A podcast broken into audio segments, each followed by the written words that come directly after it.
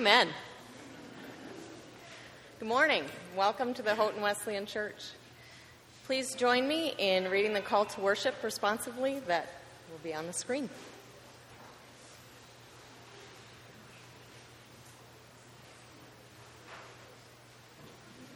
Maybe.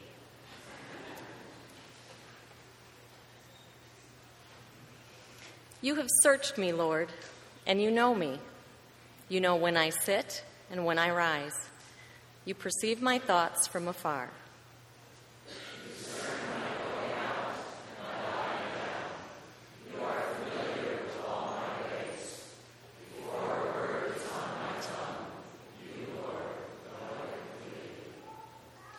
You hem me in behind and before, and you lay your hand upon me. Such knowledge is too wonderful for me, too lofty for me to attain. Where can I go from your spirit? Where can I flee from your presence? If I go up to the heavens, you are there. If I make my bed in the depths, you are there. If I rise on the wings of the dawn, if I settle on the far side of the sea, even there your hand will guide me, your right hand will hold me fast. If I say, Surely the darkness will hide me, and the light become night around me, even the darkness will not be dark to you. The night will shine like the day, for darkness is as light to you. Search me, God and know my heart. Test me and know my anxious thoughts. See if there is any offensive way in me, and lead me in the way everlasting.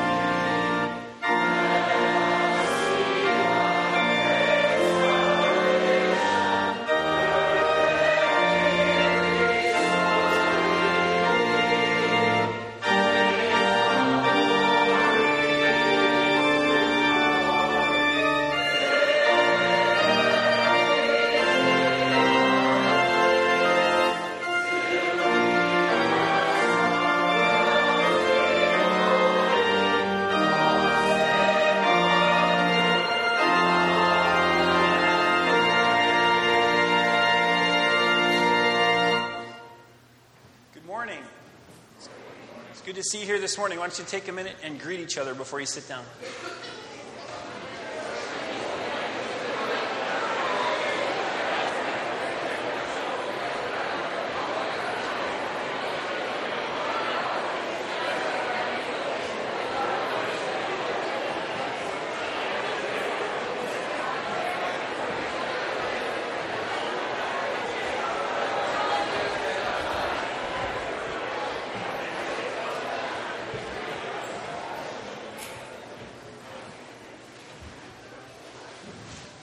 As I said, it's good to have you here this morning.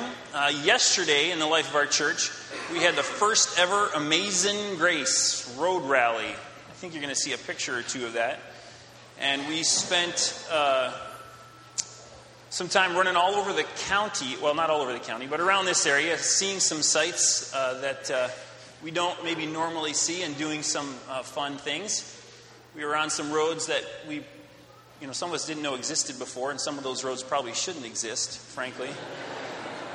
Um, but we saw some, some really fun country and ended up with, uh, uh, yeah, that one. I didn't know that place existed there. So just a really fun time together as a, as a church family, and we ended up with some Addie's ice cream and refreshments uh, yesterday afternoon in the uh, community room. So an excellent time to be together. Look forward to that experience again sometime in the future. So, anyway, uh, that was the road rally. Also, in your bulletin, you'll notice that Pastor Wes and Cindy are still on vacation this week. Please be in prayer for them that they have a refreshing time, they come back revitalized, and that the Lord will bless them during this time. Uh, Refresh Family Camp begins next week, Sunday evening, up on the college. You can find uh, schedule of activities there uh, and the link there shown in the bulletin. And let's remember to pray for Joel and Barb Trudell, who are serving as missionaries in Kenya. And as you know, Kenya is in significant unrest uh, at this time. And so we need to be in prayer for them as they travel around the country doing the work that God has called them to there. Thank you. Please stand and join us as we continue in worship together.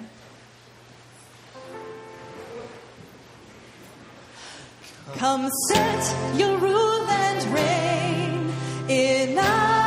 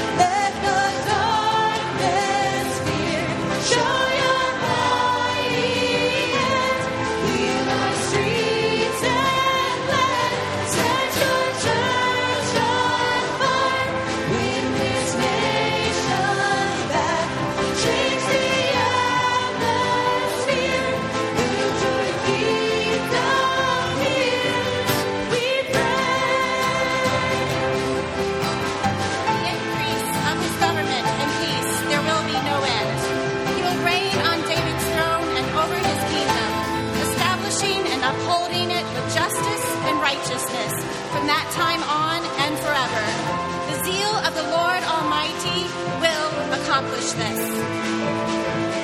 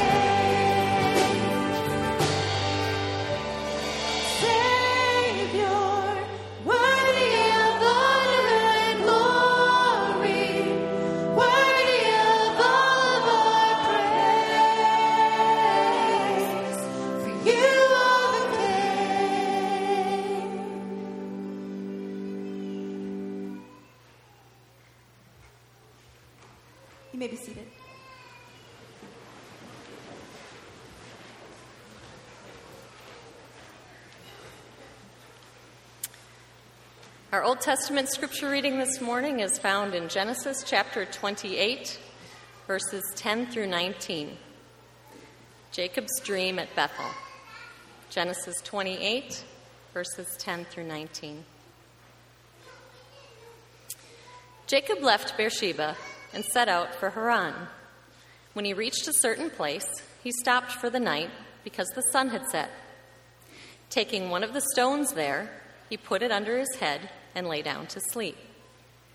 He had a dream in which he saw a stairway resting on the earth, with its top reaching to heaven, and the angels of God were ascending and descending on it. There above it stood the Lord, and he said, I am the Lord, the God of your father Abraham and the God of Isaac. I will give you and your descendants the land on which you are lying. Your descendants will be like the dust of the earth, and you will spread out to the west and to the east, to the north and to the south. All peoples on earth will be blessed through you and your offspring. I am with you and will watch over you wherever you go, and I will bring you back to this land. I will not leave you until I have done what I have promised you. When Jacob awoke from his sleep, he thought, Surely the Lord is in this place, and I was not aware of it. He was afraid and said, How awesome is this place! This is none other than the house of God. This is the gate of heaven. Early the next morning, Jacob took the stone he had placed under his head and set it up as a pillar and poured oil on top of it. He called that place Bethel, though the city used to be called Luz. I'd like to invite you to stand as we sing the doxology and the ushers come forward to receive our tithes and offerings.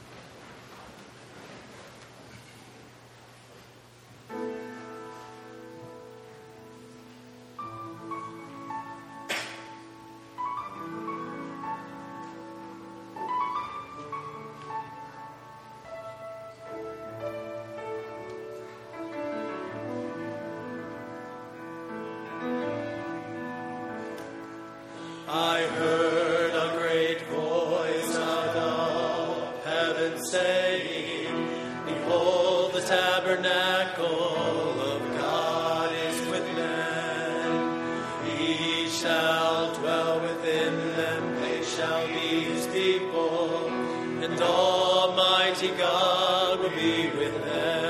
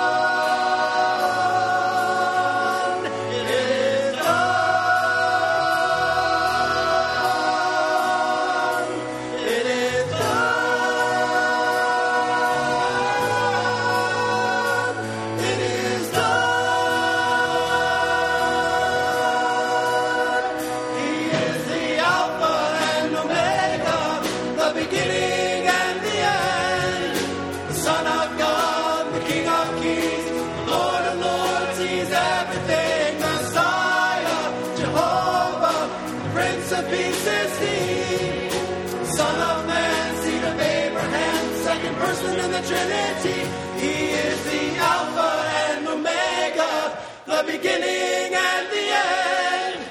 The Son of God, the King of Kings, Lord of Lords, He's everything. Messiah,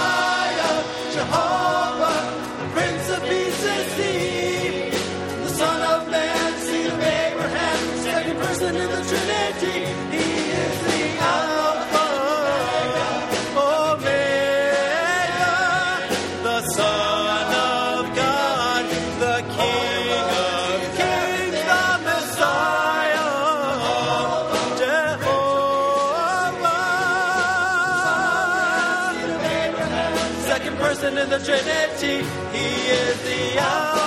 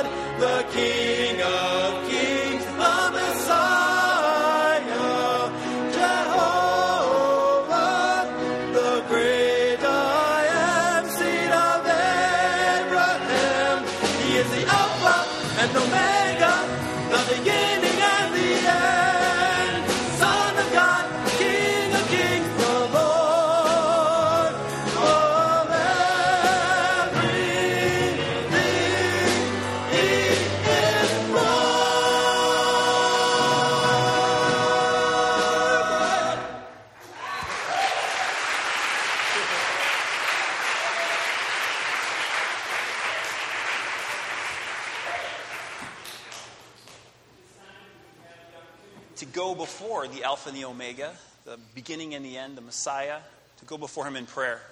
It's a great privilege, and uh, I invite you to join me in that. If you would like to, you can join me here at the altar, and we'll pray. Let's pray together.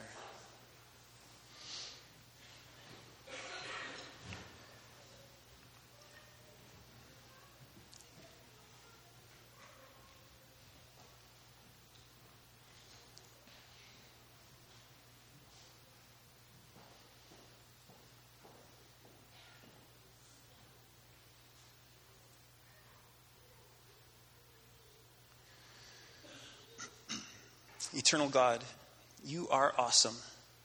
And we come today to declare that you alone are God. There is none like you in all the earth. The heavens and the earth are full of your glory. And we offer to you prayers of worship and adoration and thanksgiving.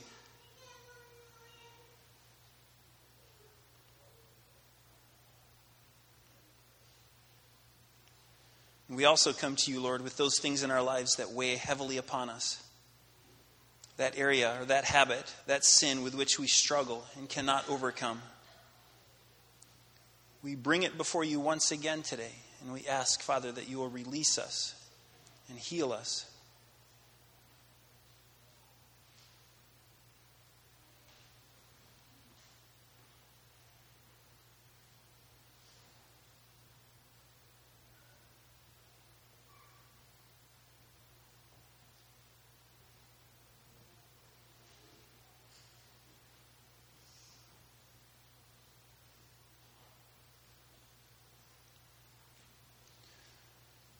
Father, there are many in our community who are in need.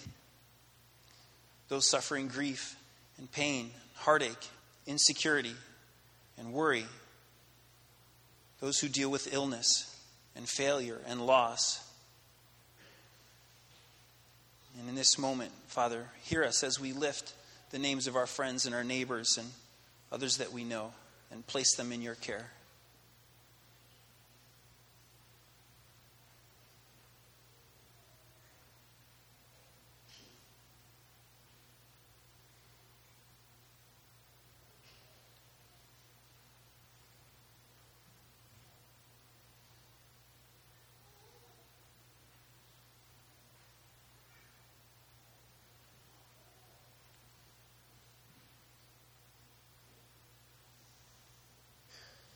Father, you love this world that you have created far more than we are able to.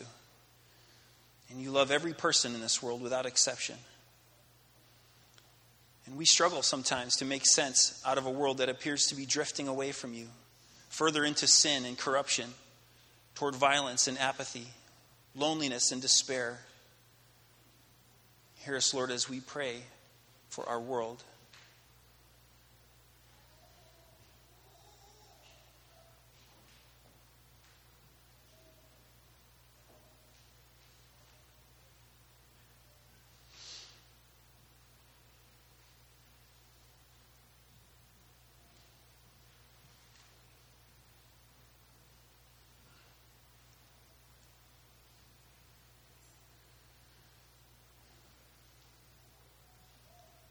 Lord, we also lift up to you those that have been called out from among us to minister in other parts of the world. We think specifically of Joel and Barb Trudell in Nairobi, of the, of the Kamakwie Wesleyan Hospital in Sierra Leone, and of the Dodis in Thailand. Father, we're grateful for their service and we lift them up to you and ask that you would bless them.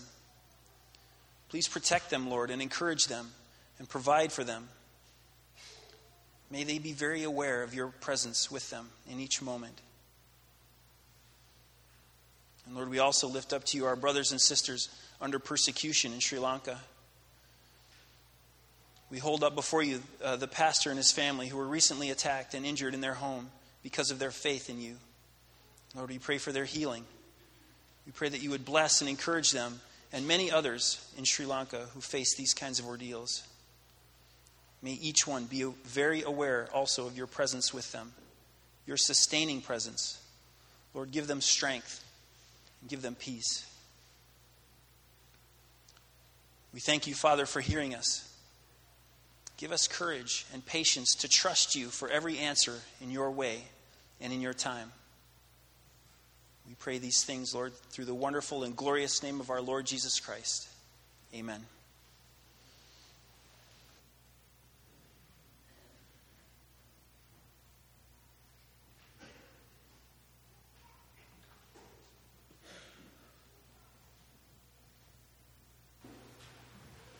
Our New Testament reading is found in John chapter 1, verses 43 through 51. Please stand for the reading of the gospel. Following the scripture reading, children may be dismissed for Children's Church. John chapter 1, verses 43 through 51. Jesus calls Philip and Nathanael. The next day, Jesus decided to leave for Galilee. Finding Philip, he said to him, Follow me. Philip, like Andrew and Peter, was from the town of Bethsaida. Philip found Nathanael and told him, We have found the one Moses wrote about in the law, and about whom the prophets also wrote, Jesus of Nazareth, the son of Joseph. Nazareth? Can anything good come from there? Nathanael asked. Come and see, said Philip. When Jesus saw Nathanael approaching, he said of him, Here truly is an Israelite in whom, in whom there is no deceit. How do you know me? Nathanael asked. Jesus answered, I saw you while you were still under the fig tree, before Philip called you. Then Nathanael declared, Rabbi, you are the Son of God. You are the King of Israel. Jesus said, You believe because I told you I saw you under the fig tree. You will see greater things than that. He then added, Very truly I tell you, you will see heaven open and the angels of God ascending and descending on the Son of Man. This is the word of the Lord.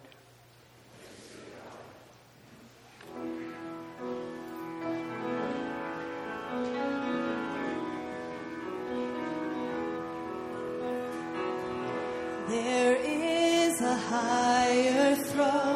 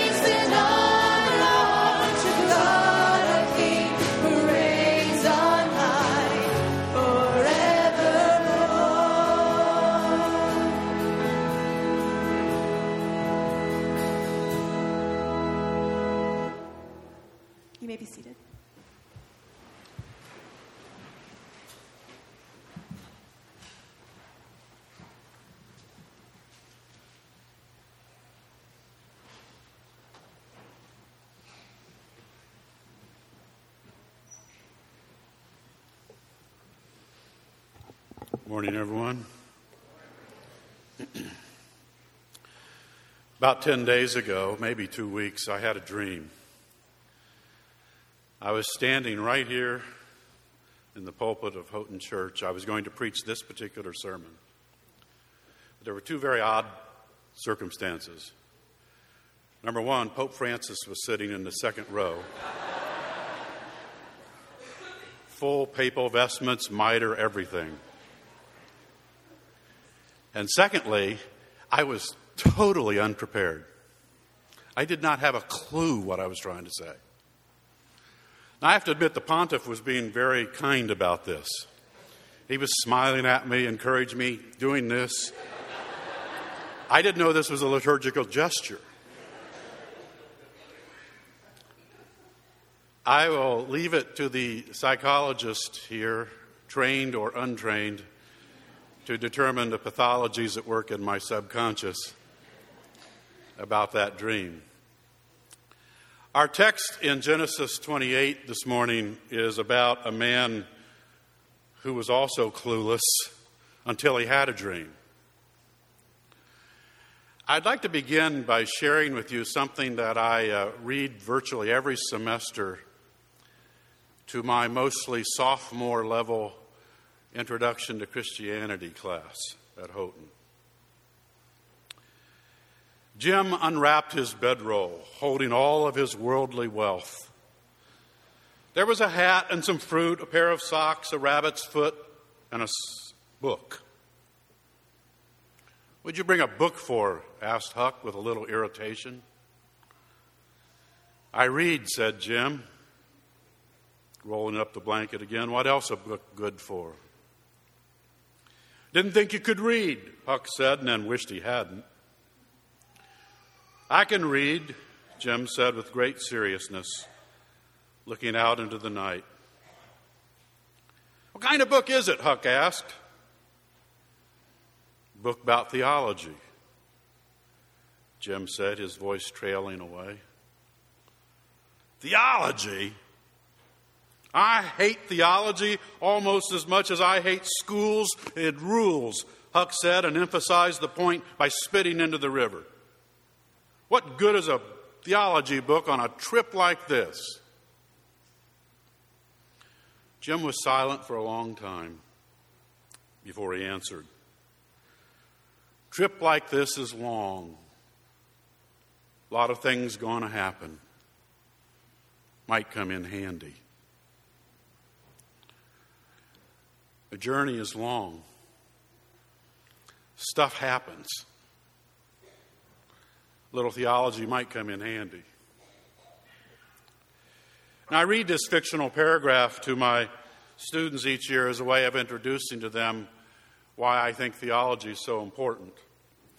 I don't know how many of my sophomores get it.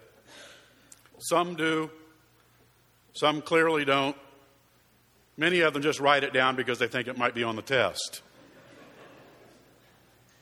They're young and healthy, and their lives are ahead of them.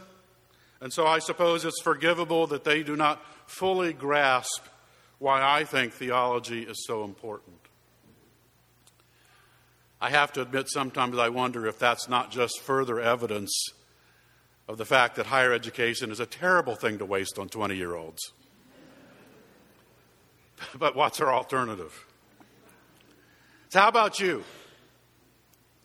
You think theology is a waste? Today I'm looking over a large group of fellow travelers, pilgrims, sojourners. And I suspect that I'm looking at more than a few of you who, given the mysterious twists and turns of your travels, have found that yes, a little theology does come in handy. Because stuff happens. And the necessary starting point for us theologically has to do with our understanding of who God is and how He operates in this world. It all begins there necessarily. A.W. Tozer said that I believe that there is scarcely an error in doctrine or a failure in applying Christian ethics that cannot be traced finally to imperfect or ignoble thoughts about God. My years as a pastor would second those words without hesitation. Mark it down. Bad theology inevitably leads to bad living. William Temple, the former Archbishop of Canterbury, insisted that if our concept of God is wrong, the more religious we get, the more dangerous we become to ourselves and to others. Read the Sunday paper if you don't think he was on to something. Good theology has a purpose. With that in mind, let's consider our protagonist here in this story in Genesis 28. Jacob finds himself somewhat of an accidental tourist. He is on a hurriedly planned journey, having swindled his twin brother out of what was rightfully his. And as you might expect, Esau, the brother, is in no mood to forgive. So Jacob heads off to a faraway place to find himself an acceptable wife and to make a new start. To be perfectly blunt, at this point, Jacob is not a very likable person. He's a conniving, deceitful mama's boy who can dish it out, but he cannot take it. And so he's off to find his fortune elsewhere. What I find most interesting about Jacob is how contemporary he is. He is, at this particular point in his life, I think, perhaps the most secular man in the Old Testament. He is a self made, I gotta make it happen, the Lord helps them that helps themselves sort of guy. He knows what he wants in life, and he doesn't let anybody get in his way. The problem with Esau has thrown a bit of a monkey wrench into his plans, so off he goes. Theologically, at this point, I think that Jacob is something of a deist. He believes that there's a God, but he's out there somewhere in the distance, and he's not really involved in life, and frankly, is not all that relevant. In short, Jacob is a typically good American. He runs out of daylight, and so he stops for the night in an unknown place. It's easy for us to imagine that this was probably some low moment in this young man's life. Forced to flee from his home, he has no protection. For all practical purposes, he's a fugitive now.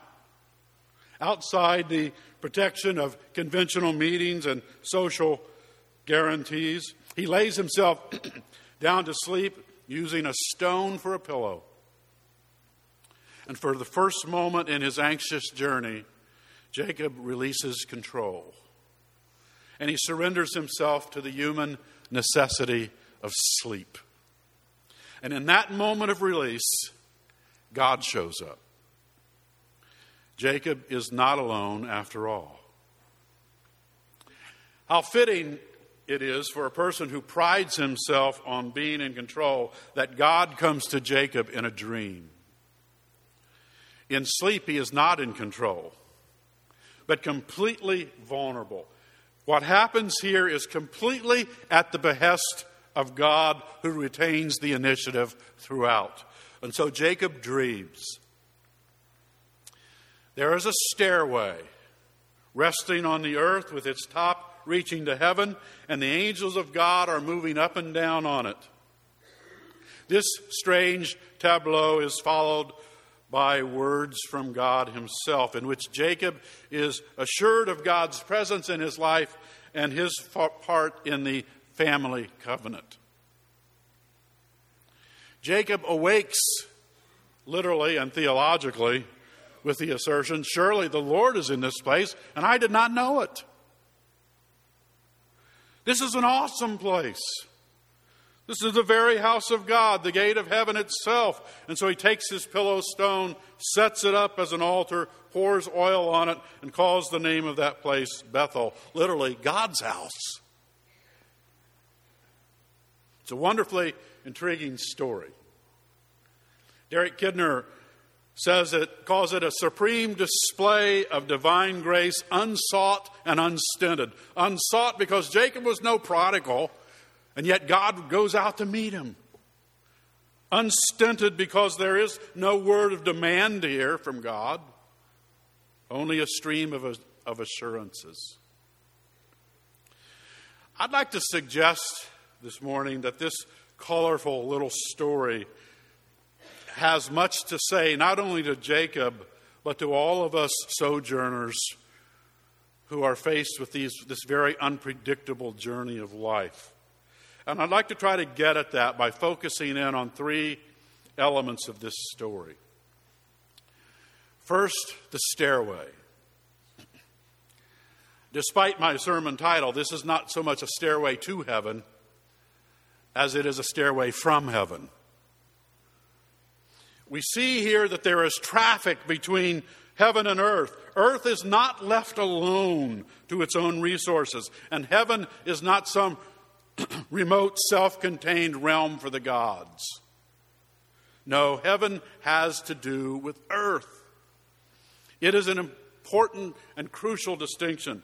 A stairway to heaven reinforces, I think, the, that the real point of salvation is to get us out of this place up into some celestial playground where there are no potholes or toothaches or IRS agents to bother us. But that misreads the biblical truth that God has come to dwell with us, to be with us, whatever the circumstances. This is not a dream of escapism. It is a sound theological vision of how things really are. That old spiritual about climbing Jacob's ladder may be inspiring, but exegetically it's just wrong. We do not climb Jacob's ladder. The reality is, is that God's presence is here with us. Angels ascending and descending mean to show us that the kingdom of God is at work. God comes, He shows up where He is not anticipated. Unlike some of the great world religions, in the Bible, heaven and earth are not all of the same stuff. Reality is not essentially one. But neither are they separated by a great gulf. Instead, biblically, heaven and earth overlap, they interlock in a number of different ways. That's what the stairway is telling us. N.T. Wright says that the Old Testament insists that God belongs in heaven and we belong on earth. And that was a part of the, the point behind the story of the Tower of Babel, where human beings tried in their own strength to assault the gates of heaven. But at the same time, Wright contends, the Old Testament shows us over and over again that these two spheres do indeed overlap that God makes his presences known and seen and heard within the sphere of earth. This overlap, this connection, this stairway, as we see here, is the subplot of many Old Testament stories. God is present in our world. Wright suggests that this is why the last half of the book of Exodus is taken up with instructions on how to build a really, really special tent. A tent of meeting, if you will. It is a place where heaven and earth come together so that God makes his presence known. And the Jerusalem temple, of course, will become the ultimate example of this for Old Testament Israel. Jacob awakens to the fact that God is not some aloof, distant divine force, but rather he is present and active in our world. The Lord is in this place, and I did not know it. Now, I suspect that many of us sitting here have had Bethels in our lives, places where God unexpectedly showed up and we became aware of his presence in special ways. The Irish call them thin places, places where heaven and earth meet. You got any of those in your life? But in asking that question, I risk missing a further vital focus in this text. There is something in human nature that risk turning these places of divine encounter into sacred cows. That's precisely what happened eventually with Israel and the temple. Jacob's encounter here with God is not an indication that he has finally found the sacred sweet spot of spirituality, even though he sacralizes the place and calls it Bethel. Yes, Jacob sets up a memorial, and it becomes a meaningful place in his life. It is a very predictable human response. We build many altars during our lives. Most of us have done that. There's a hillside up next to Lyndall and Ruth Hutton's house where I sat on a Sunday in August back in 1982 when I candidated here to become the pastor at Houghton. And I saw the stairway from heaven that day. I have erected many Bethels in my life. Our dreams can become memorials, our pillows can become altars. There's nothing wrong with that unless it blinds us to the greater truth of God's presence throughout our world. If this just becomes another Babel like attempt to find heaven's gate, then the greater truth about God and His presence in the world will be lost.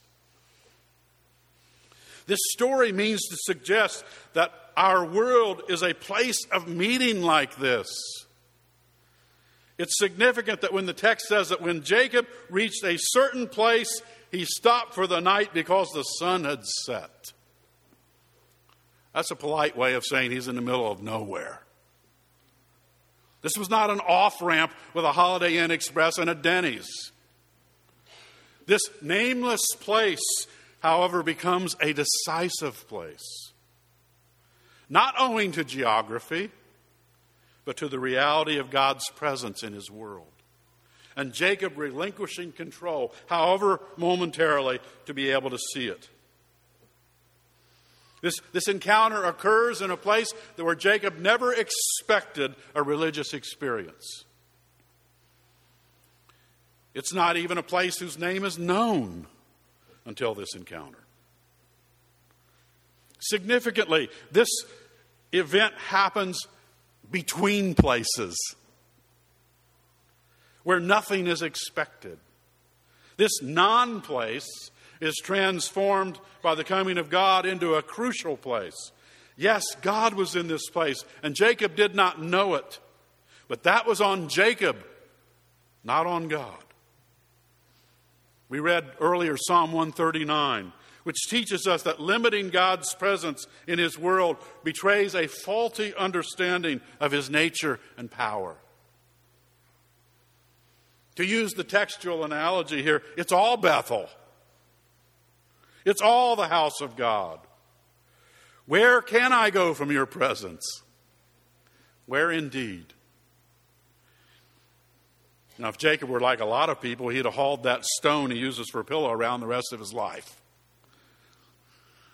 It would have become a kind of talisman used to summon God whenever God was needed. And Jacob would have completely missed the point of this theophany. It's not about us finding holy places, it's about us learning to see God's presence wherever we happen to be.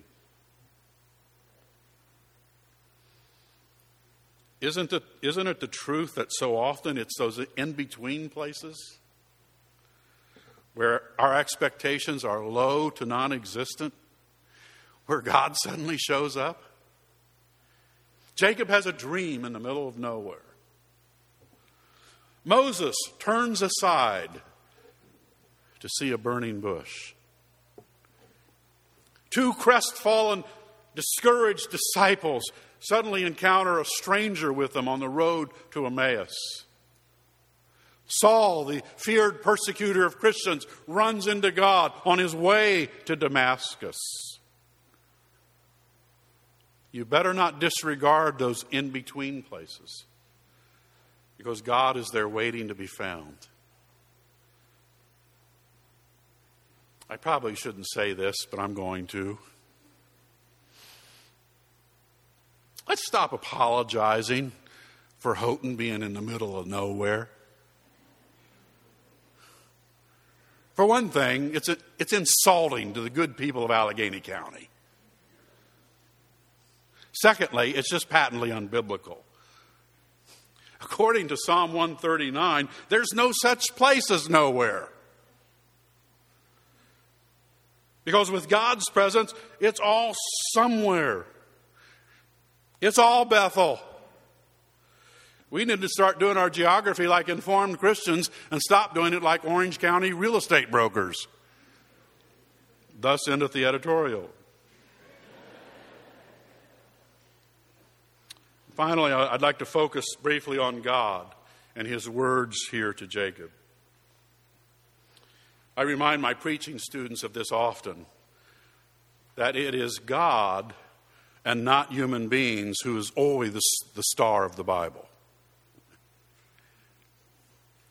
God, not Jacob, is the star of this story. That God shows up at all to comfort a rather treacherous person, frankly, surprises us. I mean, if anyone deserved to be left alone in a sort of forced time out, it was Jacob. It would be reasonable to think that God would just let him sit out there and stew for a while and think about what he's done to get himself in such a predicament. Walter Brueggemann is right. He says that the real miracle in this story is the way in which the sovereign God binds himself to this treacherous fugitive. And it reminds us that none of us get the presence of God deservedly. It is completely an act of grace on the part of God that any of us should ever become aware of His presence in our lives. None of us hold the high ground over this scoundrel named Jacob. We are of the same cloth. It is solely owing to God's love for us that any of us have a clue about who God is and what that means for our lives. So while the appearance of the stairway fascinates us, it is the speech of God which changes things for Jacob. And notice here that the Lord's speech is all in the way of a promise. Brueggemann says that this story expresses God's intrusion into human reality, which redefines everything. Jacob came to this deserted place fleeing for his life, undoubtedly without promise. He departs from this encounter changed by the only thing that can change a word which makes available an alternative future. And please note the particulars of this life changing word. It is an invitation to Jacob to be part of the story of his own family. Think about that for a moment.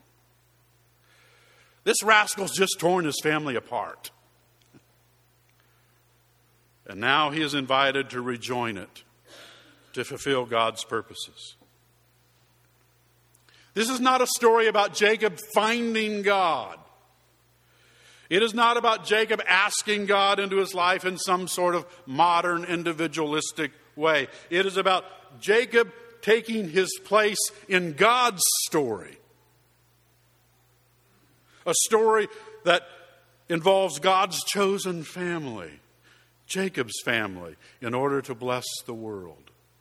Jacob is invited to be part of that story, not the story of his own self sufficiency. God is doing something in the world, and Jacob is invited to join it. This isn't God loves you, Jacob, and has a wonderful plan for your life. No, it's I am the God of Abraham and Isaac, and what I started with them, I can continue in you. And you need to be part of this story. So here we have it.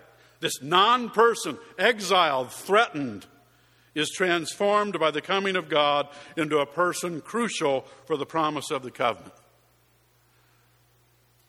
Whereas Jacob stole Esau's blessing, now he will become part of God's plan to bless everyone, including thieves like Jacob. I think this is a, a reminder to all of us moderns that salvation, as we use the term, is not so much about us asking God into our lives, but it's about us joining God in what He is doing through His chosen people. And for those of us on this side of Pentecost, that means His church.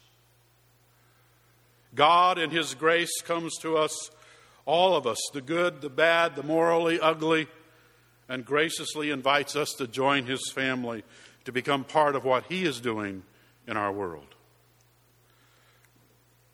I think this is why it is so fitting that Jesus employs the figure of the stairway. This means of access between heaven and earth as a vivid foretaste of himself as the way to God. Chapter 1 of John's Gospel, we are shown how the incarnation of Christ is the ultimate example of heaven come to earth. Emmanuel, God with us. How fitting it is that the last words Jesus speaks to his church in Matthew echo Psalm 139 I am with you always. We're not alone, people. We're not out there clueless. We live, as it were, in a God saturated world. Now, often we will need to relinquish control in order to see it. And there's the rub. But the promise stands that when we seek Him with our whole hearts, we will find Him. Turns out a little theology might just come in handy. Because none of us knows what lies ahead on the journey. And it just could be in that in between place where you least expect it that God could show up. I submitted the title for this sermon a few weeks ago. And the title Stairway to Heaven, uh, for those of you who know me very well, betrays my longtime fondness for using iconic cultural phrases as sermon titles. I suppose I might as well confess that it also betrays my fondness for Led Zeppelin. but as I worked with this text, it occurred to me that a better title would have been to take that old Francis Schaeffer book, The God Who Is There. then I looked at Psalm 139 and said, well, we'd have to edit it a little bit. We'd have to change it to the God who is there and there and there and there, and well, you get it. Elizabeth Barrett Browning got it right. Earth crammed with heaven, and every common bush afire with God. But only he who sees it takes off his shoes. The rest sit around and pluck blackberries. Surely the Lord was in this place, and I did not know it. Let's pray.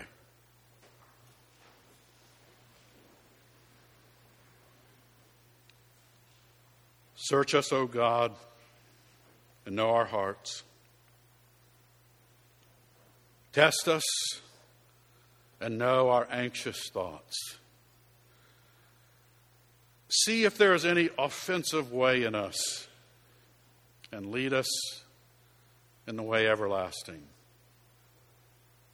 Through Jesus Christ our Lord. Amen. Our closing hymn is hymn number 65. This is my Father's world.